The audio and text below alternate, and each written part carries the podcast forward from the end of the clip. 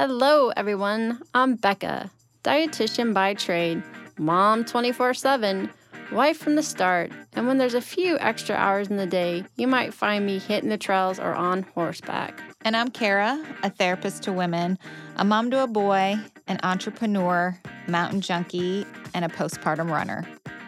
And this is Fit for a Queen, a podcast that's devoted to the female athlete wanting to balance the teeter totter of all the things we desire out of life as women performance, health, intellect, and taking time for self, even if we only get one minute out of the day.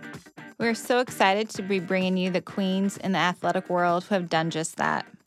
Okay, ladies, take a seat at your thrones, grab your crowns, and welcome to Fit for a Queen. Welcome back, Queens. We have Stephanie Allen. She goes by Steph. Has been practicing physical therapist since 2014. Has been at Boston. I know they hate when you do that. Physical therapy and wellness for the past four years. She specializes in and absolutely loves ACL rehab in all its shapes and forms, and has recently started her own virtual coaching business, ACL Resolve, specifically for individuals who are navigating this injury. Steph is also the co founder of CaLEU, a mentorship and continuing education platform for students and new graduates with the musculoskeletal rehab realm. Whew. Steph is a is passionate about continued learning and demanding a higher standard of care in the musculoskeletal rehab industry.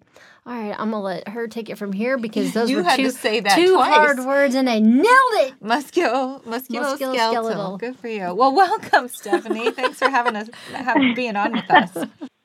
I appreciate it. And don't worry, there's we're, we've stopped debating how to say CaLEU. I say CaLEU, but uh, our audience mixes, so we're we take all forms. Great. Thank you. Thank you for being inclusive. Steph, tell us what drew you into physical therapy in the first place.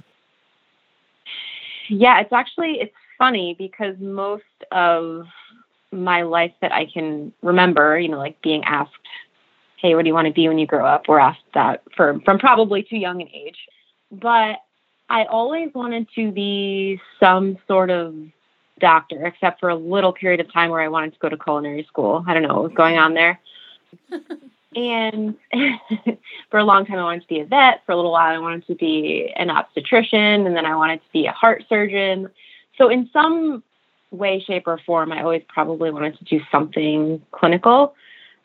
But then it's not a crazy story how it got confirmed because I did actually tear my ACL in high school. Mm-hmm. And when I was going through the rehab process, I just, you know, not that I loved it because it's hard for ACL rehab, but it was something where I had applied to a couple of schools already for PT just as kind of a an alternative because I had applied to pre med for the rest. And um, when I was going through that, I really remember thinking to myself, I could see myself doing this definitely more than just a regular, you know, either physician or surgeon or whatever, because I realized that we actually, if we play our cards right, we can spend time with patients, we can be active. I, I wouldn't be sitting at a desk or doing too much standing still during the day. So, although it's not super dramatic, and, and a lot of people that go into PT end up doing so after an injury themselves, that was that was my particular injury. So I love your tagline, especially being a member of the Unfortunate ACL Club, that mm-hmm. you say, I help ACLers turn their heartbreak story into an epic success story. Mm-hmm. So tell us about this. Like, how do you help somebody navigate when they come in with that initial injury? They're looking at surgery, they're trying to get back. How do you how do you turn that into the epic success? Yeah, I honestly think that this plays a little bit to my bias of th- that I think way more than what we give it credit for. The psychological part of this injury has a much bigger impact. Um, Mhm. and so, where heartbreak even came into like the vocabulary of what I was trying to describe was that it really is like when I thought back to my injury and what I had heard from so many people is literally like you're grieving. It's like honestly, uh, some people it's you lose identity. Other people it's their plans get all screwed up because it, they wanted to play in college. Some people it's family related. I, and, and then there's a ton of stories, but it does kind of, it came back to me like that, you know, at least for a little while, you're kind of, you're kind of heartbroken, you're kind of grieving. And that seems to be a pretty constant thing across most people who who have this injury because the process is so long afterwards. Mm-hmm. Um, so that's how I even kind of got to that part. And then I would say, as far as turning it into a success story, I landed more on that because everybody's what success looks like for everybody is a little bit different. And so I didn't necessarily want to pigeonhole it into something like, you know, exactly return to sport or any one thing specifically because sometimes what I've learned is that some people's success story is literally just not thinking about their knee every day. And so, as far as being able to, at this point in my career, have seen, I think, enough different things where I'm able to tell when maybe that's what somebody needs a little bit more, even than they need like the, you know, I'll do the exercise and the programming all day. That's my that's my bread and butter. But sometimes being able to understand when somebody might need a little bit of an of extra support or help figuring out okay why are you so fearful with this let's dig into that let's you know things that generally aren't real setting especially Mm-hmm. in pt and so i feel like that's kind of the piece that i'm able to bring to the table for a lot of people that really do help them come to whatever success means for them Well, it's almost like recovery coaching because Gosh, I can so re- good. I remember when I tore mine, my lead physical therapist was also a former collegiate basketball player. She'd played at Drake. She had tore her ACL. So I was going to be a sophomore in high school and just remember being like, okay, I'm going to be okay. Like she had mm-hmm. the same thing. She got to live out her dreams and she would be like, today's going to hurt. Like mm-hmm. we're going to do some hard stuff, but this is why and would explain it. And this is what we need to see mm-hmm. from. And, you know, if you do your therapy like you're supposed to. And so almost not only she was, was she the physical therapist, but then she was like my mentor, like somebody to look up to that I trusted that knew what she was talking about. Mm-hmm. Well, Stephanie, I'd like to ask a little bit more about the Level Up initiative. Can you tell the listeners a bit more about this?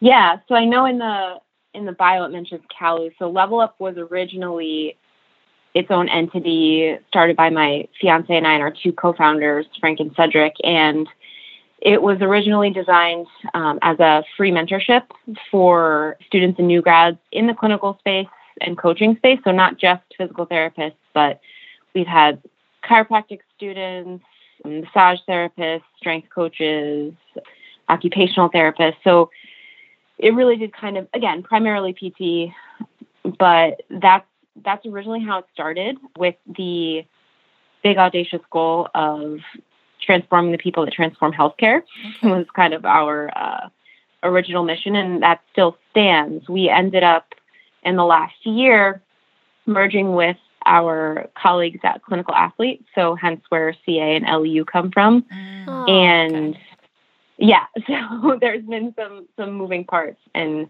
we're we're figuring that out but some things are going through a little bit of change but we just felt like we could make a bigger a bigger impact together. Now there's different things that we offer. We have a facebook group where there's a lot of discussions that go on journal clubs student calls.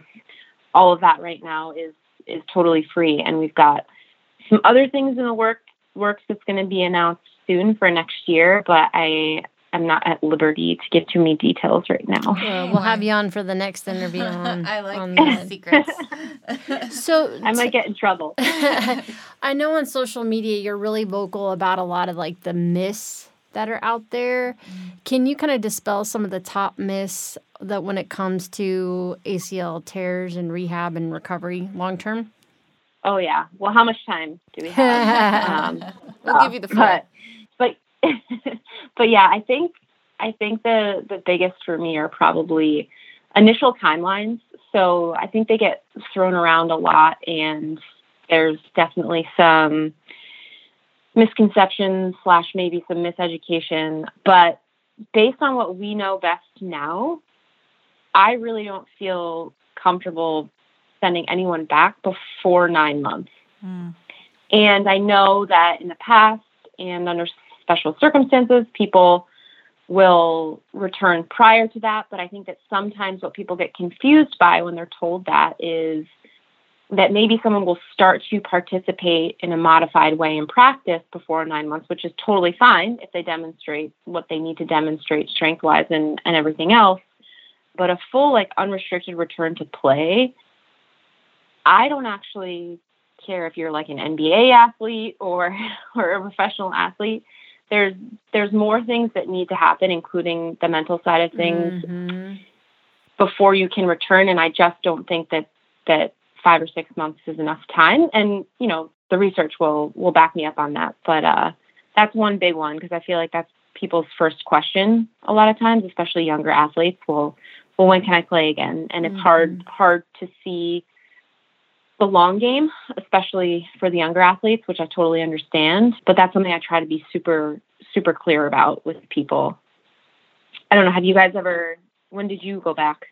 Yeah. Oh, see, my uncle also owned the physical, and he was like, "You full year, like you get to start stuff Yeah, with the yeah. Don, the lovely DonJoy brace, and mm-hmm. but you better expect a full year before there's no restrictions. And but I'm telling you here today, knock on wood, never Yep. had an issue since. So mm-hmm. to me, it was worth it, even though I wasn't very happy with him at the time. I'm, I'm just thinking about the portrayal of injury now, and of course, how medicine has changed. But the expectation of a young athlete saying, Well, I saw this guy and he came back after, again, it, three months, like yeah, the perception of it coming, athletes coming back quicker because the medicine is better.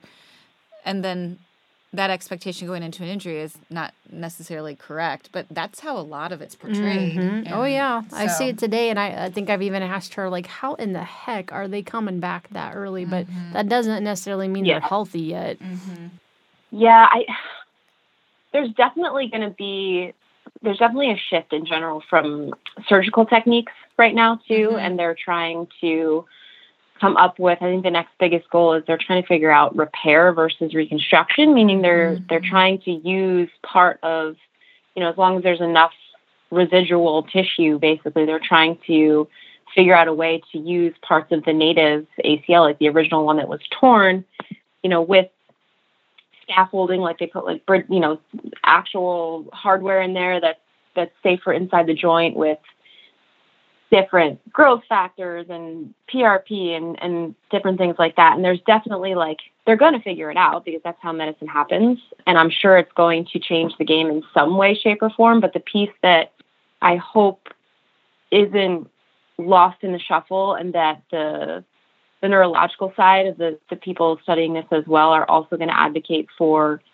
coming up with something that's going to remain in the rehab or or considered as medicine gets better for a lot of the the other changes that happen besides physical. So I know that probably sounds weird to some people, but there's a for for quick reference, like one of the things that happens after you tear your ACL is your body starts to utilize vision a lot more for like balance and movement than it did Mm. prior because it's not getting what's called like proprioception or feedback from the Mhm. joint about where you are in space. So that's like one thing and there's other there's a lot of different things like brain connection wise that that happen that some really good people are are studying right now but um it just i don't know i guess that's the piece for me that as as medicine advances because we know it will i just hope the like human and brain and psychological side does, doesn't get lost I don't think that goes away either because I'm back in the old school where you had to open up. So like the whole left side of my knee, I can't feel. It's still numb. So like, yeah, mm-hmm. don't do that. I'm testing it out. so like if I ever step funny, I still get that gut instinct reaction like I just tore it because I can't I can't feel right in uh-huh. there. So I'm sorry to Yeah. admit this, but don't tell anybody. Has have any of you guys been watching The Bachelorette?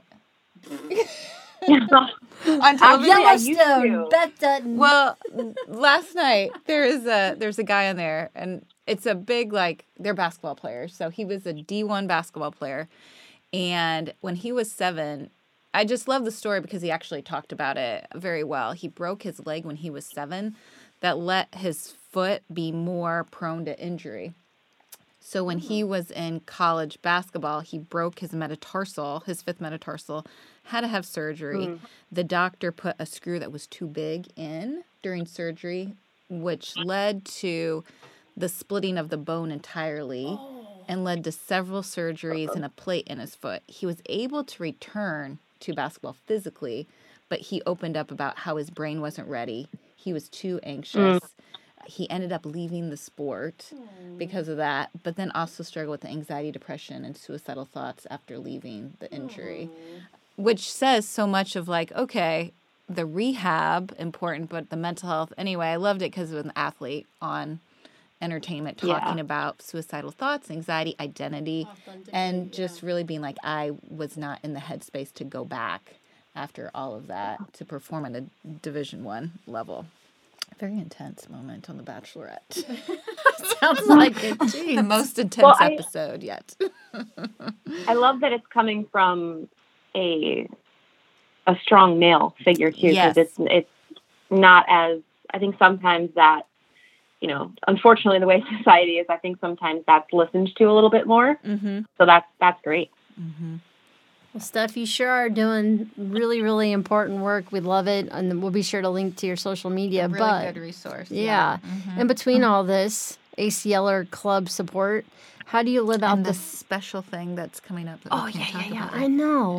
I'm gonna have to pester after this. Like, can't you tell me? Come on. I won't tell anybody. Be here on this podcast. Just kidding. Um. Oh yeah, we could do your grand announcement. Just kidding. All right.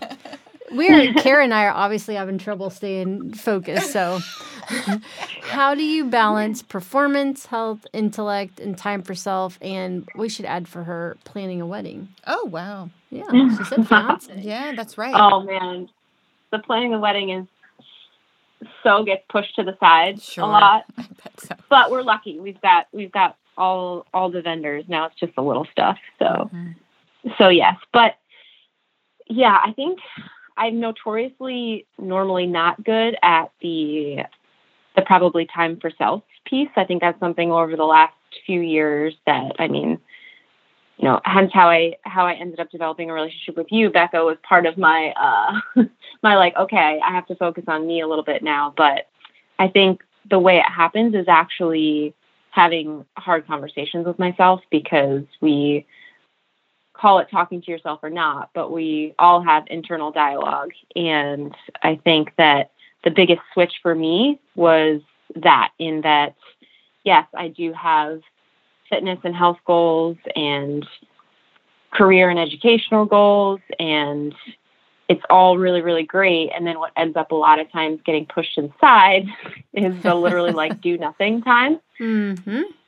So I think the the how really has mostly been over the last couple of years, just very much so like checking in with myself and or does this have to happen today? Do you do you need to run today if you don't feel mm-hmm. great? And it seems really, really little, but that kind of stuff does I think compound and then you a I mean I know this is not part of this podcast, but I have history of eating disorder. So those type of you have to do this very like organized, almost OCD type thoughts can definitely spill over into into other aspects of life. So I think basically if I were to really simplify it as much as I can, it would be actually just switching when I can or, or maybe redirecting or refocusing the the internal dialogue with myself. Love it. And I think you do it some through your um, funny sarcasm on Instagram. Your recent one that I absolutely love was busy doesn't mean productive. A rocking horse keeps moving but never goes anywhere. Yeah, I like that. like That's that's, really somehow good. at times I Uh. feel like, oh, wait a minute, I have not done anything. Just move along. yeah, it might look really, really well thought out. And honestly, a lot of that stuff is just like maybe a podcast I listened to or like I thought I had and then I just share. Love it. Well, thank you so much for for coming on, and we'll be sure to put all the links and.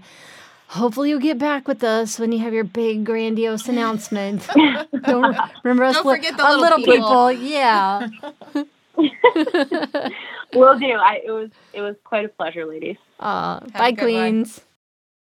Today's episode is brought to you by yours truly. I'm excited to announce the releasing of my book, Finding Your Sweet Spot in Sport Avoiding Relative Energy Deficit in Sport, also known as RED-S, by optimizing your energy balance. Be sure to follow me on social media or go to my website, www.beccamccombel.com. Bye, Queens. For additional information on today's topic and guests, follow us on Facebook, Twitter, and Instagram at Fit for a Queen. And Hashtag Fit for a Queen. And don't forget to rate us on iTunes. We can't wait for you to join us next time on Fit for a Queen. Bye, Queens.